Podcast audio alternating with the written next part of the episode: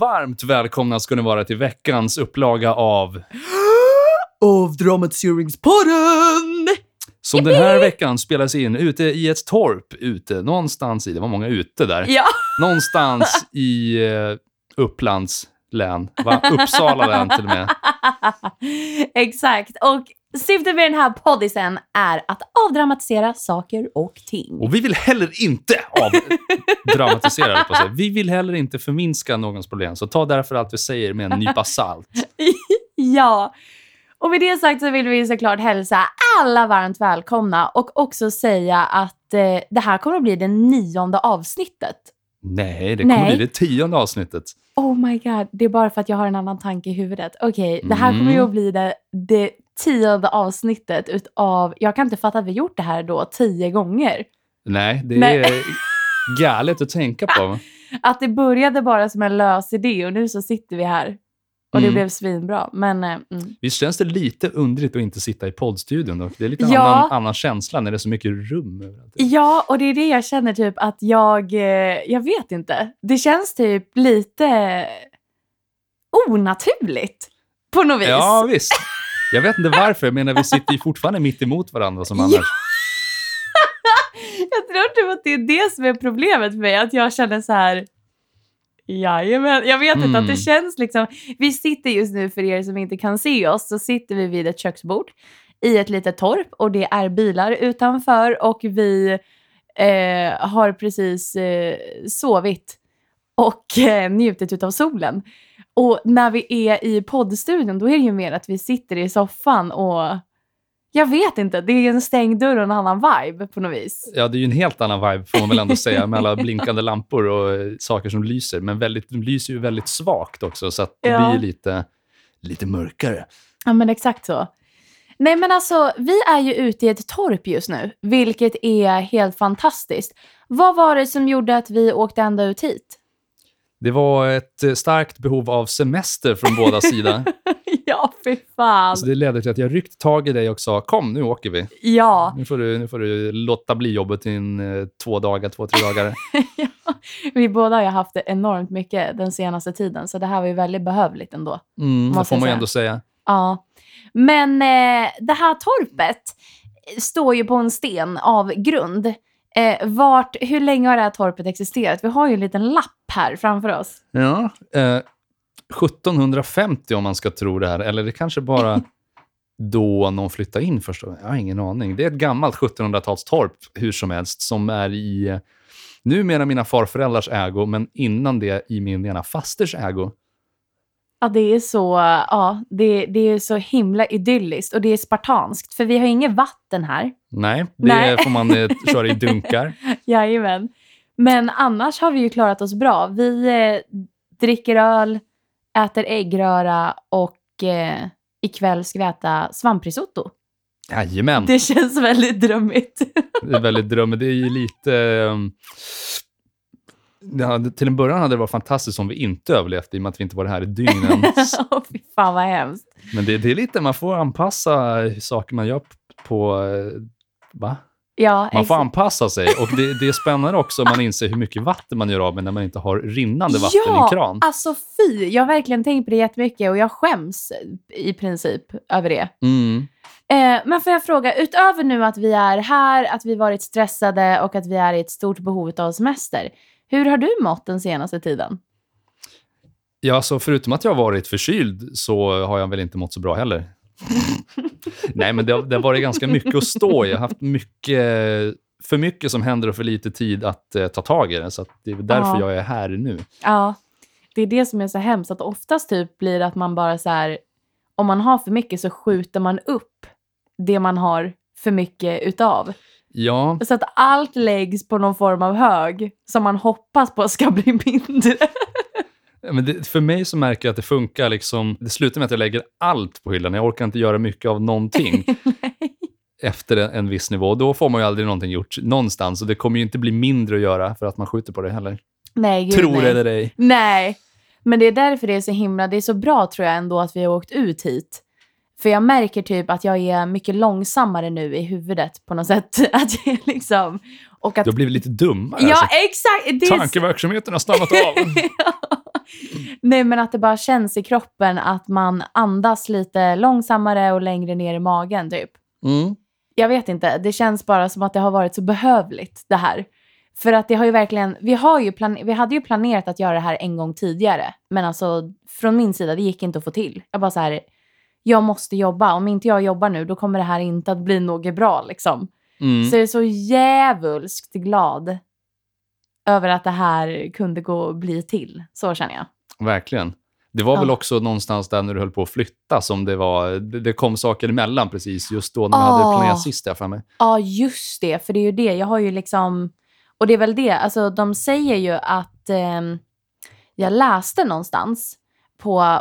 Någonstans. Eh, någonstans. Någonstans på någonstans. Ja, så läste jag att en skilsmässa eller att eh, ett dödsfall eller en relation som tar slut och att en flytt Mm. är något av det mest traumatiska man kan vara med om. Traumatiskt att flytta, Ja. det låter allvarligt. Ja, det kanske inte var så traumatiskt för mig.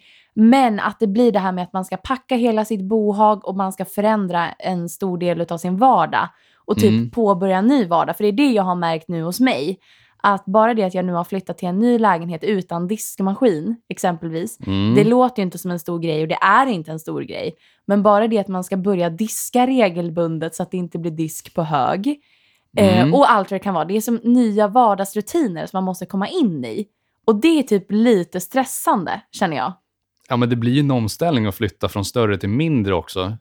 Ja, och jag kunde ju liksom inte göra det lite lagom, utan jag gick ju från 55 kvadrat till 70. 17. Alltså det är liksom en rätt stor skillnad. Det är ju så här, i princip ett korridorsrum i Ja. storlek. Liksom. Du bor som en student. Den enda lyxen du har är väl att du har eget kök. Eller ja, kök vet jag inte. Kokvrå Ja, men kan och vi... tvättmaskin. Ja, och tvättmaskin. Jag bara, hallå, tvättmaskinen, det är det vi ska... Det är det som är så sjukt. Jag kan inte fatta att jag har tvättmaskin. Så fort jag såg den här lägenheten på Blocket och bara, tvättmaskin, okej, okay, you got me at hello. Nej, men alltså, det var så jäkla brutalt. Alltså, Spännande ändå att det är, finns det ingen källare, alltså någon eh, allmän tvättstuga i huset? Jo, det gör ju det. Eh, men i och med att så här... För det är väl det att när man har en tvättstuga så måste man liksom...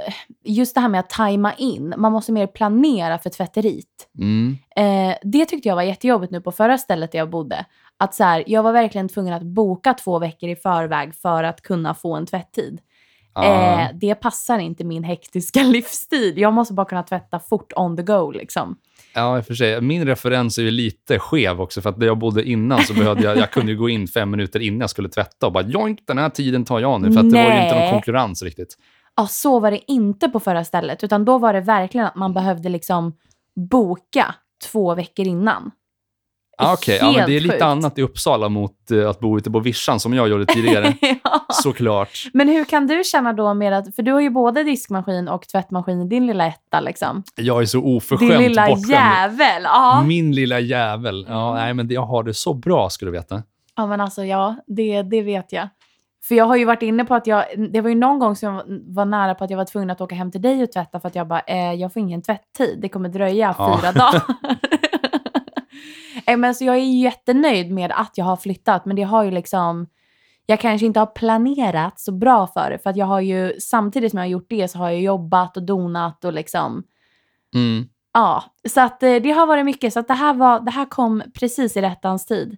Att bara liksom åka iväg. Och vi har ju ingen täckning här ute heller, vilket är skit nice. Ja, det är ju, ja, men precis. När man är i huset så är det ju radioskugga verkligen. Inte för att jag förstår varför det skulle vara Nej. det, men det är det bara. ja, men det är väldigt, väldigt skönt kan jag känna. Ja, faktiskt. Då, då kan man liksom inte, även om man vill. Det är ju det som är lite nice någonstans kan jag känna. Att även om man vill så kan man inte riktigt surfa på fejan liksom. Mm. Det är inte bara en fråga om vilja, det är fysiskt omöjligt. Okej, men du.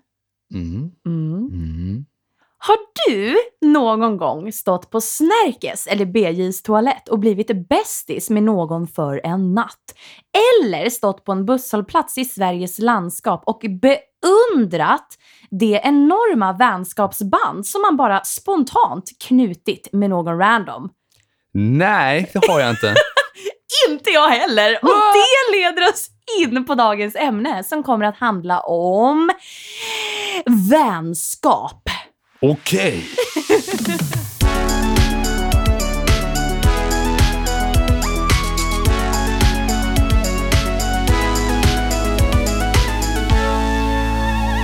Okej Adde, om du hade fått beskriva dagens ämne, alltså vänskap, Ja. och vad det innebär för dig, på ord som endast börjar på bokstaven U. U. Vad väljer du då? Underbart. Utbrändhet.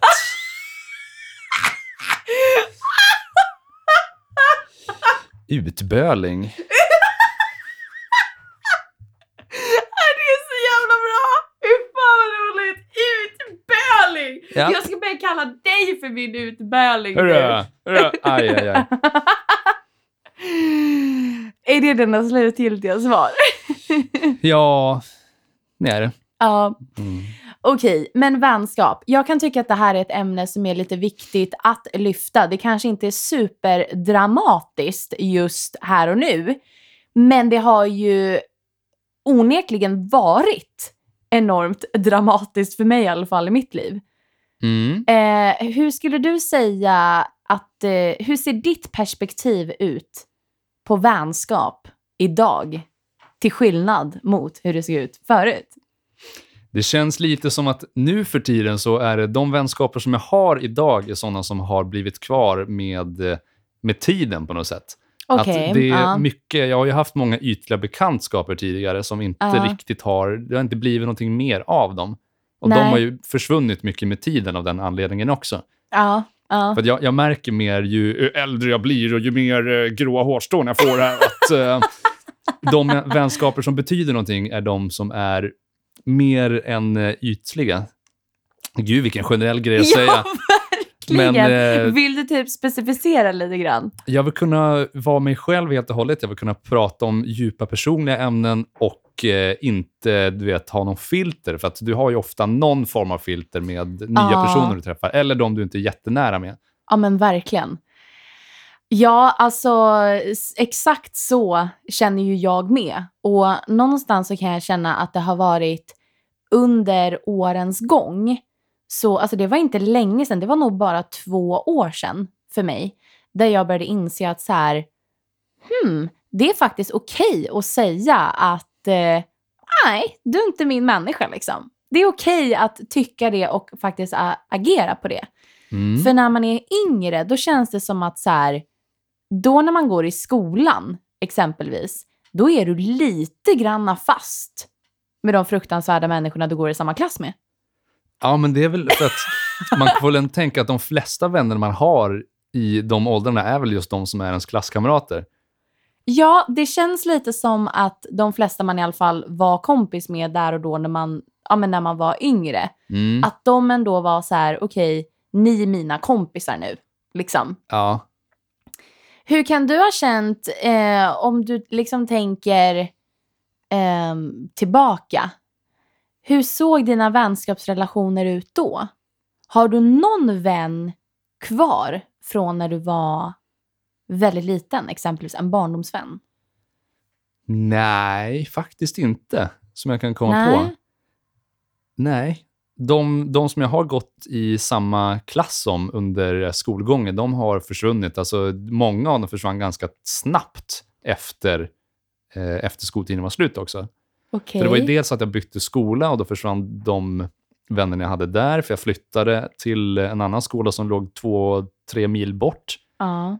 Sen efter den skolan, alltså de som jag gick i högstadiet med, jag gick ut nian med, där har jag inte heller kontakt med någon alls idag. Nej, nej. Vilka, för du har ju äldre vänner idag ändå. Liksom. Mm. Vil, är de från gymnasiet då för dig? Det är från gymnasiet, där, där har jag ändå Ja. kontakt med en del fortfarande. Ja, ja.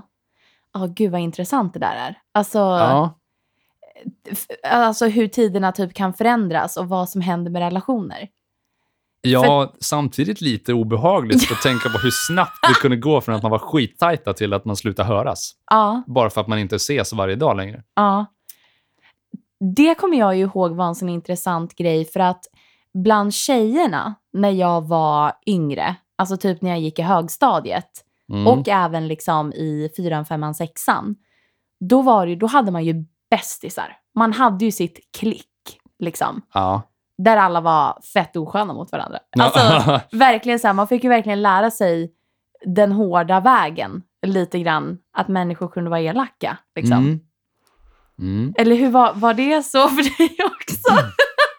Utan att vi nämner några namn. Nej men alltså, Jag skulle inte säga att jag umgicks med de som har rövhål och Nej. taskar riktigt. Eh, Men jag menar, alltså, det var ju vanligare när folk var yngre och inte riktigt kunde hantera sina känslor eller typ var bra människor så var ju mobbning och sånt vanligare, eller att folk retades på ett, ett eh, du vet, inte så här skämtsamt sätt att båda är med på det, utan så här verkligen att nej, men jag gör det för att vara ett arsle mot dig. mm, mm. Den, den har man ju fått utstå några gånger. Den, Ja. den blev mindre med, eh, med åren. ja, jag är med. Jag är med på hur du menar. Ja. Men eh, tror du att skillnaden, alltså när man går i gymnasiet till grundskolan, tror du att det bara är för att man blir äldre? Och att det är det som gör att vänskaperna från din gymna- gymnasietid har hållit i sig? Till skillnad från de i grundskolan liksom ja, kanske. Alltså, det känns som att ju äldre man blir, desto mer lär man sig om livet och det går att bygga en mer meningsfull relation på något sätt också. Ja, men absolut. Skulle jag väl kunna tänka mig. Ja. Och sen var väl också grejen det att de jag gick i gymnasiet med, de, där hade, skillnaden där också var att i grundskolan så har du ju inte valt vad du vill läsa på samma sätt, utan det, det är ju samma utbildning för alla. Ja. Medan i gymnasiet så väljer du ju en inriktning som du vill läsa mer om. Och då Ja. hamnar du ju med likasinnade på ett annat sätt mot hur du gör i grundskolan. Så att jag, i och med att jag läste, i och med att jag studerade musik med eh, andra som också var musiker, Ja. så blir det att då har du ju någonting gemensamt redan från början som kanske gör att det håller sig längre. Ja. Vilket jag tror det är det som har gjort det för mig. För att de jag umgås med nu är ju fortfarande, det är de som är musiker, de som jag hade liksom lätt att komma överens med då. ja, jag fattar att man har ett gemensamt intresse sådär liksom. Ja, men precis. För att annars så är det ju så lätt att man kan växa ifrån varandra för att man, eh, Mm. man tar olika vägar och, och gör olika val. Så. Mm. Nej, men det, jag tycker att det där är jättespännande. Jag, jag, har ju, jag har ju bara kontakt med... Jag har ju regelbunden kontakt med en tjej från där jag växte upp och det är ju Natta liksom. Eh, så. Mhm. Men sen så har jag två, tre kompisar från förr. Där vi ses typ en gång vartannat år. Mm. Men det är som att det var igår. Varje gång vi ses så är det som att det var igår. Eh, och de relationerna, jag, upp, jag uppskattar dem på något vis. Alltså de behövs också och de är så viktiga för mig. Men utöver det så har jag inte kontakt med någon ifrån grundskolan alltså. Hmm. Alltså ettan till sexan, nej. Jag tycker det är spännande hur, just hur du beskriver att det kan gå väldigt lång tid mellan att man ses, men att det, det känns som att man inte har varit isär ja, alls. ja, det älskar. Älskar det. Ja. Vad, vad är du för sorts person i det hänseendet? Och Fixar du att ha långa sådana uppehåll eller är du att du vill träffa folk lite mer regelbundet? Eller liksom, vad, vad har du för behov av att träffas fysiskt om man säger så? Jag tror nog att jag är lite så här på något vis mittemellan. Men jag Mm. skulle nog mest vilja, alltså främst så skulle jag nog säga att jag är en väldigt lätt person när det kommer till sånt där. Det behöver inte vara så komplicerade relationer. Det är det viktiga för mig. Mm. Och jag tror på att en relation, lite som när man bakar ett bröd. Att så här, om man bakar ett bröd, då måste man ju, för att brödet ska bli knådat och gosigt, så måste man ju baka på det. Liksom. Mm. Och jag tror att jag idag tycker väldigt mycket om de relationerna som man inte kanske behöver baka lika mycket på.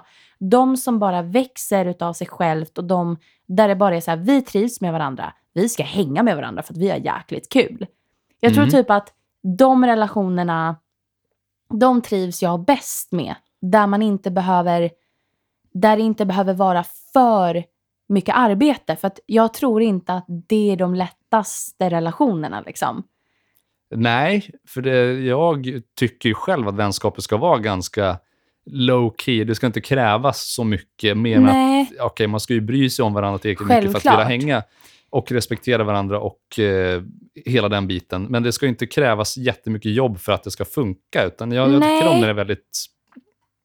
när det, bara, det, bara, är. det bara funkar ändå. på något vis. Ja, jag tror nog någonstans ehm, när det kommer till det här med liksom mina behov i en vänskapsrelation, att självklart ska man respektera varandra och man ska lyssna på varandra och hela den här, de här, vad ska man säga, det här som är självklarheter. Liksom. Ja. Ehm, men typ när det kommer till det här med att för mig, man behöver inte ha kontakt hela tiden. Man behöver inte prata hela tiden.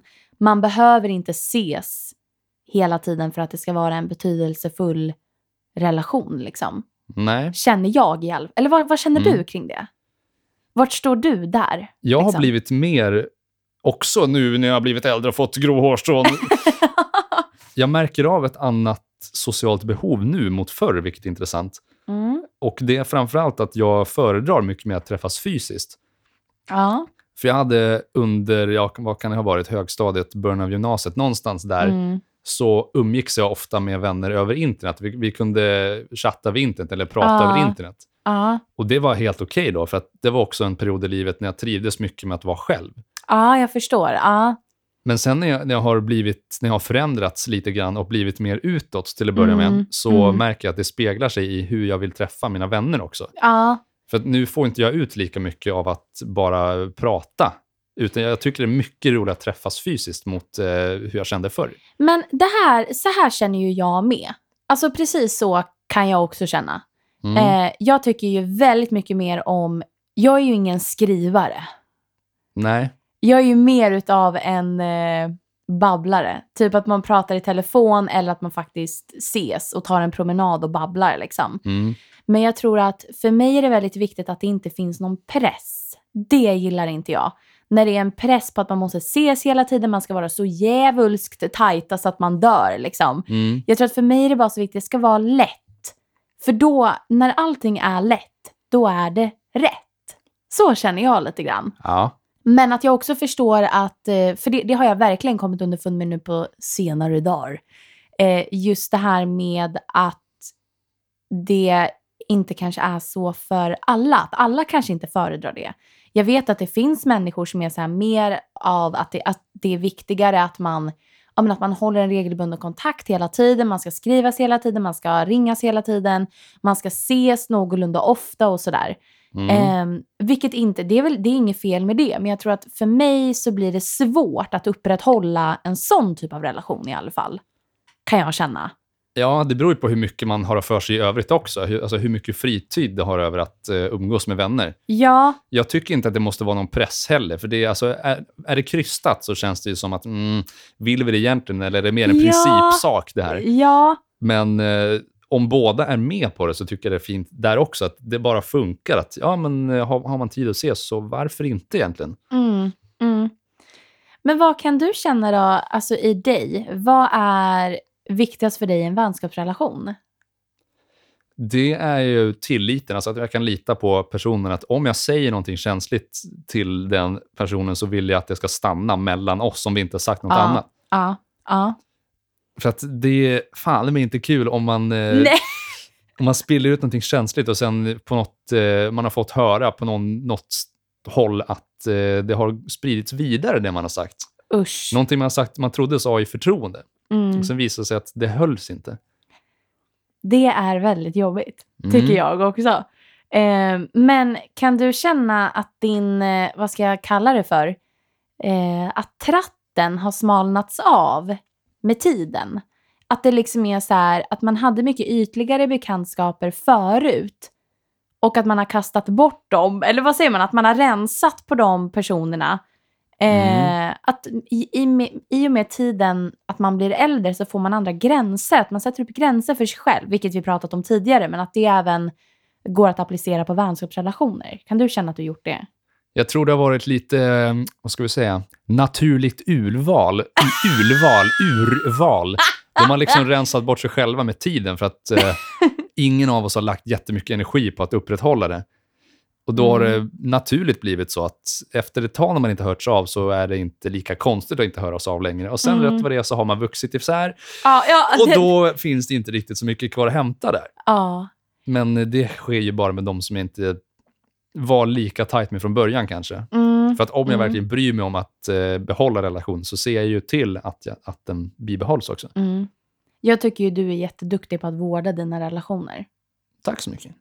Men skulle du säga idag, med alla dina vänskapsrela- vänskapsrelationer som du har just nu, Mm. skulle du säga att eh, det, hur ska jag säga, känns det bra med alla dina vänskapsrelationer som är just nu? Ja, det skulle jag nog vilja påstå faktiskt. Mm, mm, vad skönt att höra. Ja, det är alltid en bra start. Ja, det är alltid En stabil bra start. grund. Exakt. Och då till min följdfråga. Har du blivit sviken någon gång i dina tonår utav en vän? Jag tror det tydligaste exemplet var att jag var väldigt nära en vän i em, högstadiet. Och rätt vad det är så någon gång efter, det var nog ett år ungefär efter att vi hade gick, gått ut nian. Vi höll kontakten lite efter Ja. eh, in på gymnasiet också. Men rätt vad det är så slutade personen höra av sig helt och hållet. Jag har ingen aning om vad det var som låg bakom det. alltså, aj, Det, det, var, det var på total radiotystnad bara. Och Ja. mina försök att höra av sig och fråga, har det hänt någonting? ja, Vad, vad, eh, vad är det som gör att du inte svarar längre? Fick jag inte heller något svar på. Men vart, nå- vart någonstans hade ni kontakten? Var det på chatt då? Liksom, att du skrev och frågade, hallå, vart, vad, vad, vad händer? Liksom? Ja, för det var, det var så Ja. vi huvudsakligen hade kontakt med varandra Ja. efteråt. Ja. Eh, Jag minns faktiskt inte om vi sågs någonting efter vi gick ut eh, nian, eller om det bara var så Mm. att vi skrev till varandra eller pratade. Men eh, hur som, rätt vad det var så var det borta bara. Och jag kan eh, än idag inte komma på vad som orsakade. Alltså, men, men minns du, hur fick det dig att känna då? För jag kan tänka mig att det är många unga som också lyssnar på våran poddis. Mm. Som kanske är i den här åldern att man är i åtta, nian liksom. Ja. Eh, som kanske kan känna igen sig i det här med att man är supertajta på en sekund och sen så från ingenstans bara pop, då är det borta. Mm. Hur fick det där dig att känna? Alltså det måste ha varit skitjobbigt. Ja, till en början var det det, för att jag undrade, har jag gjort någonting fel? Liksom, Ja. vad, är det frågan om? För att det var inte som att vi precis hade lärt känna varandra, utan vi var ju ändå ganska nära under högstadiet. Mm. Vi hade gjort mycket ihop och vi eh, hängde mycket. Vi liksom gjorde varandra sällskap till och från skolan väldigt ofta. Ja, ja. Så det var ju, i början var det ju verkligen en känsla av, Hä, va? Eh, ja. Var det här en vänskap eller var, varför var det så lätt för dig att skita i den rätt vad det är? Alltså det är ju det är ju så hemskt för att det sätter ju en i... Alltså det gör ju en så illa till mods ju äldre man blir. Det sätter ju spår igen. Mm. Sen samtidigt så, jag tror jag tänkte, nu minns jag inte vad jag gjorde för eh, x antal år sedan när det hände, Ja. men lite det man kan tänka är att ja, men om det är så enkelt så kanske det inte var rätt person att vara vän med heller, för då Nej. förtjänar man bättre. För att ingen förtjänar ju att bli övergiven på det sättet bara. Nej, Oavsett vad det är för någonting, inte. så säg i så fall. Alltså man, Ja. man kan ju prata om det, för att om det här är någonting som man har gjort så vill man ju veta vad det är för någonting, så man inte gör om det gärna. Ja, alltså det där är så intressant för att jag fick upp en annons av en dejtingsida. Jaha, ja, vad har du sökt på för någonting? Nej, men jag fick upp en annons av en sida som jag tyckte var så jäkla bra. Att det här kan man applicera på alla relationer. Eh, och framförallt så tänker jag mig också vänskapsband faktiskt. Att om det är så att man har kommit till en punkt man känner så här, du är inte min person. Jag vill inte hänga med dig av olika anledningar. Och Mm. egentligen tycker jag inte ens att man behöver ta sig en funderare på är det här rimliga anledningar eller inte. Känns det inte rätt, då känns det inte rätt. Man behöver inte komma på exakt eh, varför, kan jag tycka, Mm. alla gånger. Men då kom jag över den här annonsen, det är en dejtingsida, där det då är att, man, att det är viktigt för människan att få ett avslut. Att man talar om att så här, vet du, det här känns inte bra för mig. Mm. Jag vill inte fortsätta vår vänskapsrelation. Liksom. Mm. Hur ser du på det? Jag tror det ligger jättemycket i det. Eller hur? För att- Visst gör det det? Ja, men alltså ovissheten, Ja. att man inte vet vad sl- avslutet berodde på, den kan ju verkligen sätta fart på världens spiral av tankar. Mm, mm. Och det är ju så lätt att fastna i att man har gjort, man, man sänker sig själv lite grann för att man tänker ju automatiskt, eller det, det är ju väldigt lätt, det beror ju på vem man är som person också givetvis. Mm. Jag själv fastnade ju mer i att jag tänkte att jag har gjort någonting fel. Ah, fy. Mm, det är så En, en annan hade kanske kunnat tänka att den där personen är ett rövhål som inte vill hänga med mig för att jag är ju värd att vara med. Men eh, ja, Mm. jag tror absolut att man behöver ha ett, ett avslut, alltså ett riktigt. Säg i så fall att jag av X och Y anledningar eh, känner inte att jag mår bra av den här relationen eller att vara din Nej. vän, vad det nu kan vara. Ja, den nej, tar energi mer än den ger. Ja, Jada, jada. Säg det och Ja. eh, red ut det. Eller du behöver inte ens reda ut det, men i alla fall nämn det, tänker jag. Ja, jag tror att det är jätte, jätteviktigt. Jag tror att det är viktigt också för alla parter, även för en själv. Att man så här ändå sätter ord på att så här, okej, men... För, för jag har varit med om det själv. Mm. Eh, kanske inte nödvändigtvis att jag har eh, sagt upp eh, en vänskapsrelation, men där det var någonting som hände som gjorde att okej, vi är supertajta, men vi kommer inte kunna vara så här tajta längre. Mm. För här svek du mig. Mm. Eh, och jag vill inte låta dig komma för nära mig igen. I, för risken att jag blir sårad har ökat nu. Liksom. Mm. Ehm, och det talade jag om för den här vännen. Att liksom, det här du gjorde här och då, det har gjort att jag inte riktigt kan plocka in dig lika långt in som du var innan. Ja. Och jag vill bara tala om det. Liksom. ja, för det kan ju vara svårt också om det har hänt någonting, gå, gå tillbaka till det som var innan.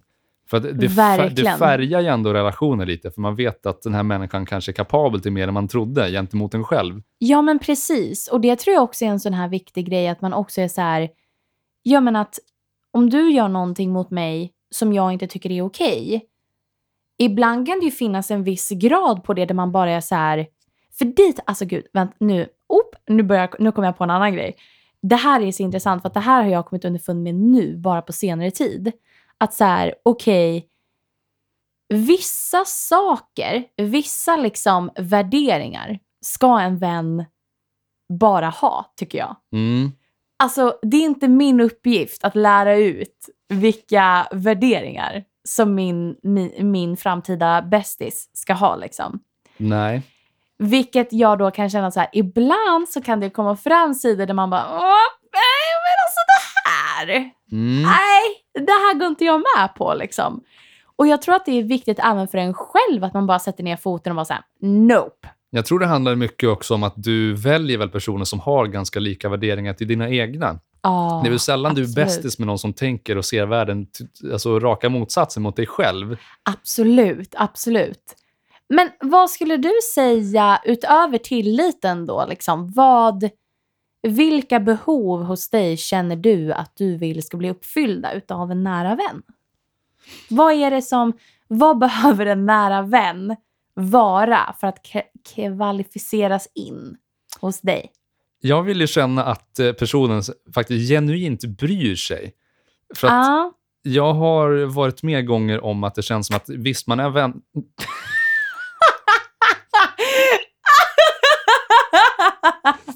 Jag råkade suga in. Ja. Okej, fortsätt, Mm. fortsätt. Du har varit med om att... Nej, men jag har varit med om att det har varit personer som man har förvisso varit vän med. Och det har, eh, de har, de har liksom varit trevliga så i stunden när man har hängt med dem. Men rätt vad det är, när man inte är med dem precis just då, eller de, de är i ett annat kompisgäng, för de, de har ju också andra vänner givetvis, Mm. så är det som att man blir bortprioriterad på ett annat sätt. Det känns som att man, de tar distans på ett Ja. konstigt sätt. Man är inte Ja. involverad riktigt lika mycket som när man ses bara, bara som vi två. Mm, mm, jag fattar. Och den tycker jag är lite oskön. Att, att, det, Ja. att det är som skillnad på om man ses själva eller om det är Ja. ett gäng. Absolut, Hur, det gillar hur inte jag. tonen gentemot den är. Ja, det För, för ibland kan det kännas lite som att det, det blir nästan som att de visar någon sorts avsky för den. Alltså, de får inte... Det stör deras image att vara vän med någon. De kan inte visa det inför andra. Nu tror jag inte det är så, men det är, lite de vibbarna man kan få. Ja, jag fattar. Men det är det där som är så himla intressant, att liksom ju äldre man blir, ju mer bekantar man sig med tanken om att så här, okej, men vänta här nu. Så här tolererar inte jag att bli behandlad. Nej, jag tror jag märker jättemycket att med, med mina gråa hårstrån som kommer Ja. så blir jag bättre på att respektera mig själv också. För att det har jag Ja. varit dålig på eh, historiskt. Ja, nej men alltså verkligen samma här. Jag kommer ihåg att vi, eh, vi var ett tjejgäng. Och det är ju också så här, det är ju känt sedan hundra år tillbaka att, så här, att vara tjejer i ett gäng, Mm. det är problematiskt. Mm. Det är alltid tufft att vara tjejer. Eh, och då var det ju ofta på den nivån att om vi var då ett tjejgäng och om den ena tjejen, eller om någon i det här gänget inte var med, nej men då pratade man illa om den tjejen. Mm. Eh, och när nästa inte var med, men då pratade man illa om den. Och när jag inte var med, men då pratade man illa om den. Eller mig. Eh, Mycket skvaller alltså. Ja, verkligen. Och det här kommer jag ihåg att så här, det hade jag väldigt, väldigt svårt för. Just det här skvallret och att jag liksom inte riktigt förstod varför det var. Och um, jag försökte väl bara på något vänster liksom passa in Ja. i det här. Ja. Eh, vilket jag aldrig gjorde så. Men då hängde jag ju rätt mycket med, med killarna liksom. Men då var det ju mycket av den här macho-stereotypen istället som jag inte heller passade in i. Nej, det är antingen pest eller kolera det Ja där. men alltså verkligen. Men det var sen när jag kom till åttan och nian mm. som jag kände att så här, okej, vi bondar ju över ett gemensamt intresse. Vi bondar ju över musiken. ja. Liksom. Och de människorna har jag ju kvar i livet idag. Mm. Liksom. Eh, så att eh, det är väldigt, väldigt spännande vad tiderna, vad, vad det, alltså hur, hur saker och ting kan förändras och också vad det är man bondar över. ja, jag måste bara säga apropå det där du sa med macho Ja. beteenden. Mhm. Någonting som eh, jag har väldigt starka minnen av från eh, mellanstadietiden, tror jag det måste varit. Mm. Grabbgängen som var i skolan var ju de här eh, fenomenalt eh, korkade bögtesten.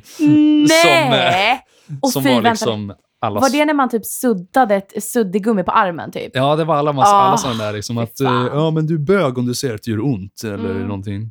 Mm. Och eh, var det, skjuta mynt på knogar tills man börjar blöda. Och det var, eh, Alltså fy, det är så hemskt. ja, nej, jag kommer ihåg att det var någon i klassen som fick eh, köldskador, tror jag, av att någon hade kört en sån här Axe body spray på handryggen tillräckligt länge. Nej. Ja. Men gud så cool han var efteråt, vet du. Då fick han allas respekt. Det är så hemskt. Men sen så är det väl den rätt mycket när man är ett barn, att man liksom försöker bara anpassa sig och på något vis försöka förstå alla sociala normer och koder. Liksom. Mm. Det där är en social norm som har fortsatt upp i vuxen ålder. Jag kör fortfarande bög... Nej, det gör jag inte. Nej! nej, men alltså, nej, men alltså det där är ju verkligen hemskt. Och när man tänker också på vart det formar en Ja, i vuxen ålder. jag är ändå ganska glad att eh, de växte bort med tiden där. Jag tror i slutet av högstadiet var det inte riktigt samma nivå på det. Nej, nej. Nej, men alltså, det är väl det jag kan känna rätt mycket typ eh, idag. Att många av de vänskapsrelationerna som jag har idag, det är ju sådana som jag noga har valt ut. Ni är kvar, Mm. liksom. Men jag var ju absolut den här som, alltså för att referera till min inledning, jag var ju verkligen den som blev bästa kompis med någon på BJs krogtoalett. Ja. Eh, och trodde shit, den här människan, oh my god, hon är en vän för livet liksom. Ja, ja. Har man kvar någon av de kompisarna? Absolut Mm, inte. Nej, alltså Nej. verkligen inte. Men typ det här bara med att bli, alltså bara det här med att man, att det var så viktigt förut. Mm. De ytliga bekantskaperna liksom. Ja, det var ju nästan lite på den nivån, kunde jag uppleva ibland, att det är eh, ju fler vänner du har, desto större social status får du. För att då Oh, visar det på att då ja. vill folk vara med dig och Ja. det är bra. Men verkligen, exakt så. Så var det verkligen för mig. Mm. Eh, och det är ju det är väldigt hemskt när man tänker på det. Mm, det är kul att, det, att eh, ens värde ska baseras på något sånt eh, trivialt som antal vänner. Ja. Och inte hur betydande de är, utan det är bara antalet som spelar roll. Ja, Skitsamma att du bara säger hej och sen går vidare. Ah, nej men alltså fy. Alltså verkligen, verkligen fy. Men tror du att om det är så att det har varit ett svek i en vänskapsrelation, Mm. tror du man kan komma tillbaka från det? Ja, det tror jag. Det kan nog ta, alltså, beroende på vad som har hänt så kan det nog ta lång tid. Mm. Men jag tror att man kan komma över det. Ja, du tror, ja okej. Mm. Mhm. Jag tror Varför? Varför? Jag, eh, jag vet inte, jag har bara som grundinställning att jag eh, vill förlåta. Ja. Det är få saker jag kan tänka mig som skulle vara för allvarliga för att aldrig förlåta personen. Mm. Mm. Så att jag, jag tror att kan man prata igenom det, för jag, jag tror det viktigaste är att du faktiskt går igenom vad det är som har hänt, så att Mm. båda har pratat igenom det, för att Mm. bara det kan hjälpa jättemycket. Mm. Mm. Och sen, tid läker i alla fall de flesta sår, Mm. tror jag. Ja. Jag önskar ju verkligen att jag kunde typ tänka mer. Sådär. Mm. Jag är ju i naturen väldigt naiv. Och väldigt så här, jag vill ju också alltid förlåta alla. Men jag tror att jag kan tycka att förändringen som sker i en relation efter ett svek, när man ska liksom försöka igen, Mm. det tycker jag är svårt alltså. Att förhålla mig till. Ja, jag förstår ju hur du menar, men samtidigt, jag kan tycka att det är mer initialt att det är så. Mm. För att när det precis har hänt någonting och det är färskt fortfarande så känns det ju som att ja, men då kommer det ju ligga i bakhuvudet hela tiden. Absolut, ja, ja, verkligen. Men för mig i alla fall så tycker jag jag upplever det som att ju mer tiden går och man märker att man gör saker och det händer ingenting dumt, Mm. eller personen gör ingenting dumt mot dig, Nej, så försvinner det mer ut i periferin och rätt vad det är så tänker jag inte på det längre. Det där har du faktiskt rätt i. Och sen så är det väl mycket den att just absolut att tiden läker alla sår eller vad man ska säga. Mm. Men framförallt är det väl också den att om det är en person som har betytt väldigt mycket och man kan prata om det och att det verkligen är att personen ser också allvaret i det och så här okej, jag har verkligen det här var inte så, det här var inte så bra utav mig. Mm. Då känns det som att det är mycket, mycket lättare att man typ lär sig leva med det på ett annat sätt. Det, det är framförallt det också, att personen Mm. själv kan inse att det var dumt gjort. Ja, Att det det inte, är ju inte, viktigt. inte bara är liksom, ja men ryck upp det, utan Mm. det är, nej men jag är faktiskt genuint eh, ledsen och ber om förlåtelse över det jag har gjort. Ja, ja men alltså, men verkligen. Det är, ju det är jätteviktigt. Vad tror du är det som, eh, om du tänker tillbaka på typ relationer som du inte har kvar idag, Mm. vad har varit den gemensamma nämnaren som gör att de inte är kvar? Brist på engagemang, tror jag ärligt talat. att ingen av parterna har brytt sig så jättemycket om att eh, upprätthålla någon form av kontakt. Ja, det är det. Okej. Jag, jag tror det är bara det, för jag, jag Ah. har inte... Jag kan inte så på rak arm komma på någon relation som har upphört för att vi har inte har, alltså för, att vi har blivit ovänner eller så. Nej, okej. Utan det är faktiskt mer för att det har bara runnit ut i sanden med tiden. Mm, mm. Men alltså, det är ju dock lite skönt, måste jag dock säga. För då behöver det inte vara något så här extremt dramatiskt om en som har hänt. Nej.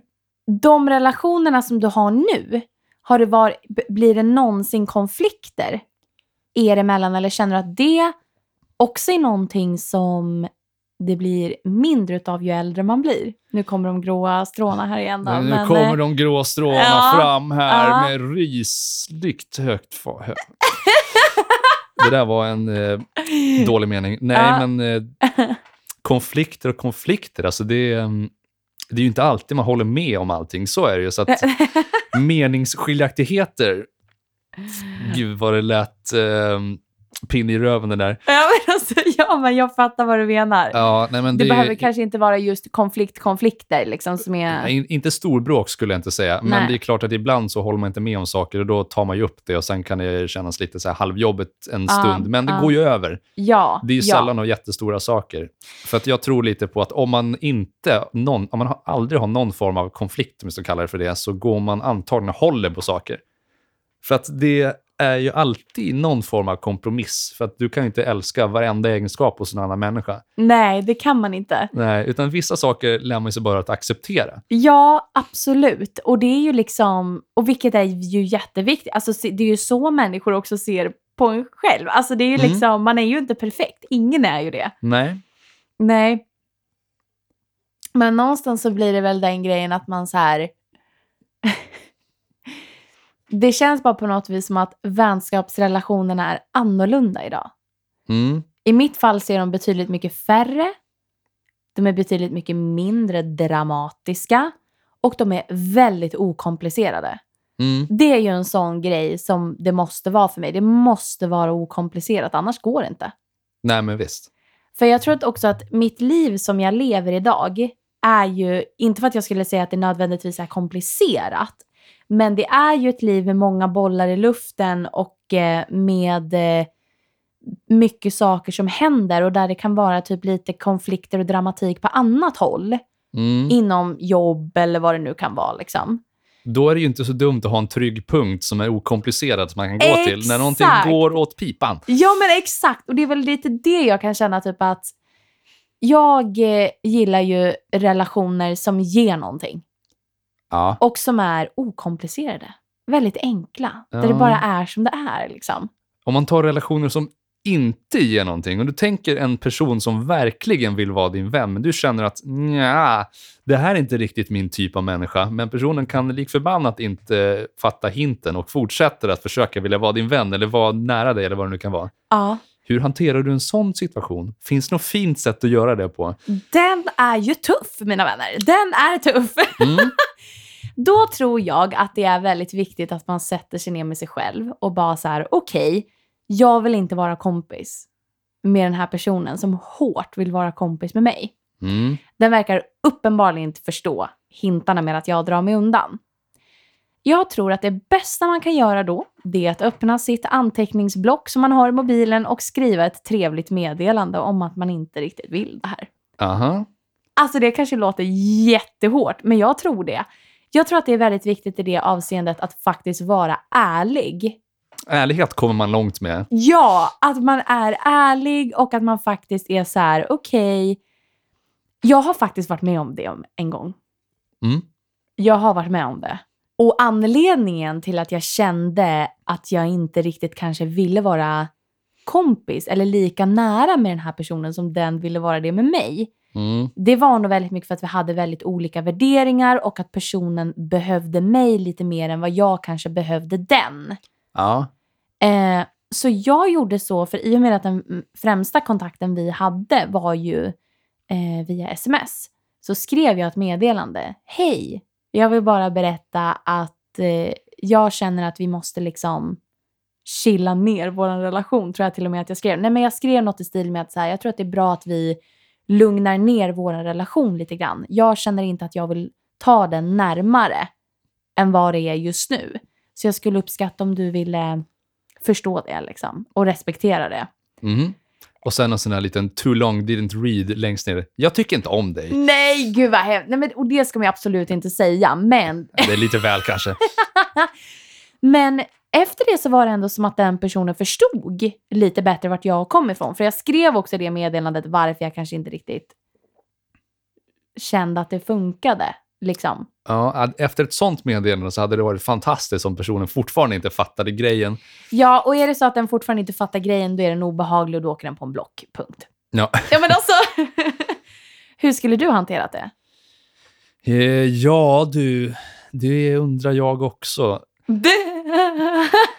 Okej. Jag tror eh, kanske tyvärr, alltså det, det mest vanliga sättet är väl bara att försöka dra sig undan och liksom på så sätt signalera att mm, ja, Mm.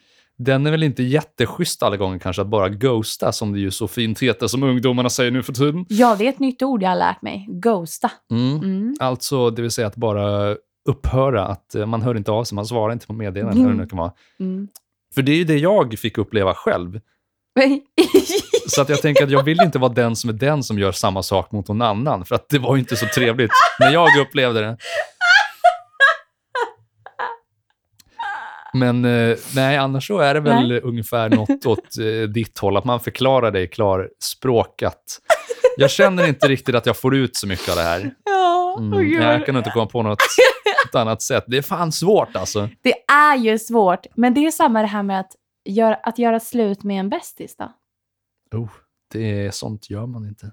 Ja, men nej, hur, men eh, hur gör man det då? Liksom? För det är ju lite inom samma tema. Ja, men visst är det. Jag skulle ändå vilja säga att det är samma sak. att Du måste tala om det, att någonting med det här känns inte bra för mig. Mm. Och eh, jag vill att du respekterar det, för att Ja. det, vi får inte, för det går ju ut över oss båda. För att jag mår kanske inte bra av att ha relationer med dig. Och det gör ju att jag inte kommer vara särskilt engagerad eller taggad eller peppad på att se dig. Och Nej. då kommer det gå ut över dig också, för då får du ut mindre av mig. Så att det Mm. blir ju en nedåtgående spiral av det till slut. Ja, och sen så tror jag typ att det också kan vara en sån här sak att jag har varit med om det med vänner där jag har blivit väldigt, väldigt tight med personen. Men att jag inte riktigt har kunnat leva upp till den andra personens behov. Mhm. Eh, och att det också måste få vara okej. Att man själv är så här, ja men jag kan faktiskt inte vända ut och in på mig själv Nej. för det här. Jag kommer aldrig, alltså som i mitt fall så är det den att jag, jag har jättesvårt att vara spontan så som läget ser ut just nu. Jag kan inte bara åka iväg nu som Nej. jag kunde förut. Nej, precis. Eh, för mig krävs det lite mera planering och även ibland med det så kan det ibland dyka upp någonting som jag verkligen, verkligen, verkligen måste. Men många gånger behövs det verkligen planering. Och det fattar jag inte passar alla. Mm. Jag förstår att jag inte är den ultimata vännen. Liksom så.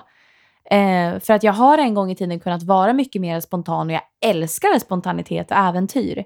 Men så som livet ser ut just nu så tillåter det inte riktigt det. Och då har jag varit med om att vissa har respekterat och accepterat det och andra inte. Mm. Och att man måste förstå att så här, jag kan inte vända ut och in på mig själv bara för att vara alla andra till lags. Det funkar ju inte så. Jag tror att det är viktigt att man tittar in i sig själv för det. Ja, och sen borde ju personen också vara lite på det klara med att man, är, man inte har de möjligheterna. Mm. Om man har haft eh, den, för jag antar att du har eh, pratat, eller liksom de flesta av dina vänner vet om att du inte kan vara så spontan. Absolut, och det skulle jag väl också säga typ att de, de flesta har ju absolut inga problem med det. Liksom. Nej. Ehm, För att om man vet om det så är det ju svårt att komma i efterhand och säga att nej men vad fan, du kan ju aldrig hitta på någonting och det ena med det andra. För då vet man ju ändå vad man har för eh, spelregler att jobba ut efter. Liksom. Ja, nej men absolut. Ehm, och det är väl det jag kan känna att när man är yngre, då tror jag att det är så att man är så, då är man nog också väldigt osäker på sig själv, vad man själv vill, vem man är och allt det där. Mm. Ehm, betydligt mycket mer osäker än vad man är eh, idag. Liksom. Ja. Ehm, vilket jag kan känna då att idag så upplever jag att alla mina vänner är väldigt liksom tillmötesgående med mina, ja men att jag inte kan vara lika spontan som jag kunde förut, exempelvis liksom. ja. Vilket jag uppskattar jätte- jättemycket och det är nog det som gör att vi, att jag känner att jag har en väldigt fin ehm, handfull jättenära vänner liksom. Mm. ja, men kom igen, du får ju, du får ju, du får ju f- vara lite mer spontan. Du måste ju tänka Ja, på alla alltså- andra, så du kan inte bara tänka på dig själv. Ja men det är ju... Alltså det är liksom... Det är ju det är precis... Det går ju inte. Alltså man, man kan ju inte snurra runt sin egna axel. Det går bara inte. Se på jorden, den fixar det alldeles utmärkt. Det gör den verkligen. Mm. Det här var ju en väldigt intressant eh, konversation och eh, jag skulle vilja höra vad du kan koka ihop för tokig historia i karikatyren idag. Fy fan! Ja.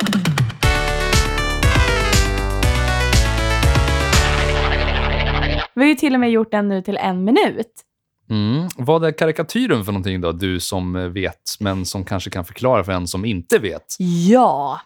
Eh, karikatyren är då eh, en programpunkt eh, i avdramatiseringspodden som går ut på att en av oss två, i det här fallet jag, ska dra en... Jag ska bullshitta fram en, en historia om ämnet helt enkelt.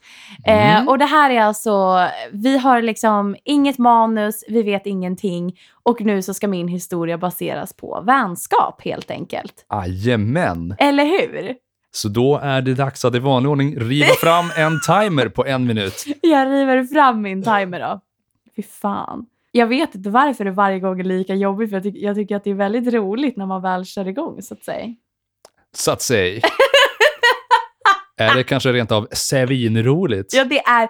Alltså, vi måste bara prata lite om det. Jag och Adde umgås ju väldigt mycket ändå. Det gör vi ju. Mm. Vi hänger ju rätt mycket.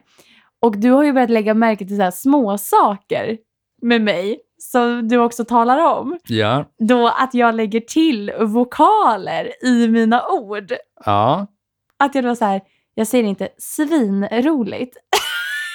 det låter ju bara fel när jag säger det. Jag säger, nej men alltså, det är ju svinroligt. Alltså det är svinroligt. Det är lite liksom- underhållande att när, när jag börjar inse det, för jag har märkt det när du sjunger också så blir det lite extra vokaler lite här och var. Ja, men det, det är för att öka dramatiken, så att säga. Ja, ja, det är en till stavelse liksom. Ja.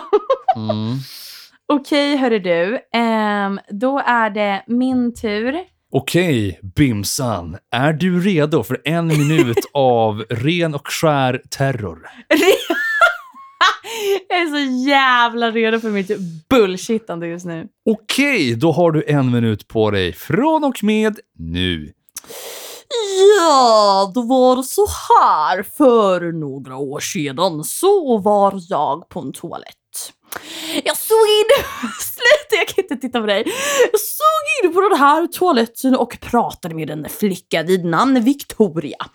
Det hela slutade med att vi for hem till henne efter att vi hade blivit petade utav våra andra vänner. Vi for hem till henne, öppnade en flarra vin och hade svintrevligt. Vi började prata om livets alla gåtor. Vi pratade om hur svårt det är att finna vänner i detta rike kallat Sweden. Och blev helt enkelt bästa vänner som man blir på en toalett på en tågstation. Och Än idag, flera år senare, så är vi vänner. Och vi bondade då som sagt över den här vinflaskan. Som man ju blir. Ja, vad fan, min bästa vän träffade jag på Borlänge tågstentog. Så- Fan, jag kan inte bort dig. Det är ölen som betalar nu. Vet du, den här historien har fan hänt mig.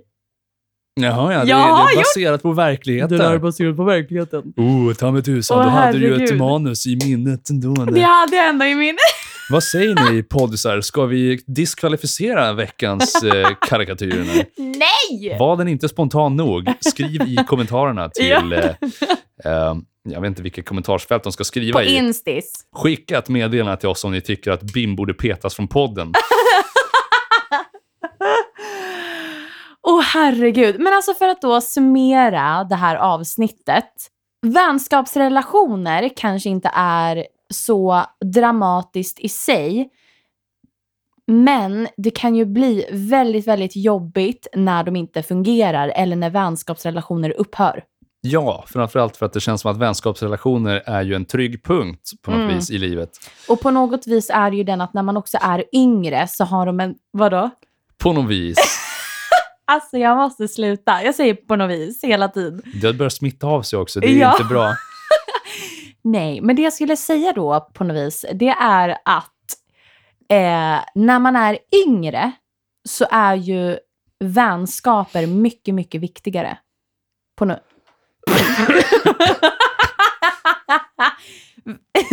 när man är när man är yngre så är vänskapsrelationer väldigt mycket mer betydelsefulla än vad de är idag. Du tycker det? På något vis.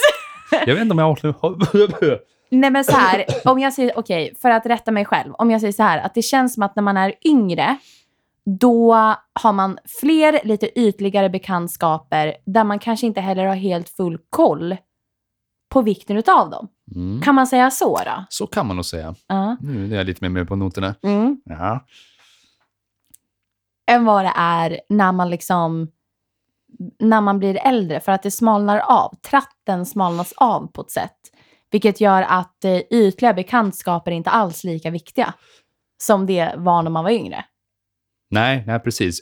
Ytliga bekantskaper Mm. vad kändes viktigare för eller jag vet inte. Mm. Den allmänna bilden av det var väl att de var viktigare på något vis. Ja. Och med det sagt så vill vi tacka jättemycket för att ni har lyssnat den här veckan också. Ja, alltså Mm. att ni ens är med oss fortfarande, det är så stort för oss. Lyssna på våra trötta stämmor och min eh, halvhesa röst som Ja. inte riktigt vill bli bra någonsin. Men hur många är det inte som säger att du har värsta radiorösten? Alla skriver det till mig som lyssnar på poddisen. Det var det värsta jag hört, tror jag. Okej, nej men alltså hörni ni, tusen tack för att ni har lyssnat idag. Nu ska vi gå ut och titta på solnedgången som håller på att gå ner.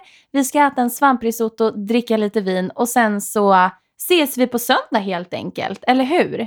Det gör vi, precis som alltid. Följ Ja. oss gärna på Instagram. Ja. Där heter vi Avdramatiseringspodden. Och eh, glöm inte bort att följa oss på din lokala poddapp. Där heter vi också Avdramatiseringspodden. Det gör vi. Och med det sagt så vill vi bara hälsa er alla en fantastisk helg. Vi ses på söndag och... Bye!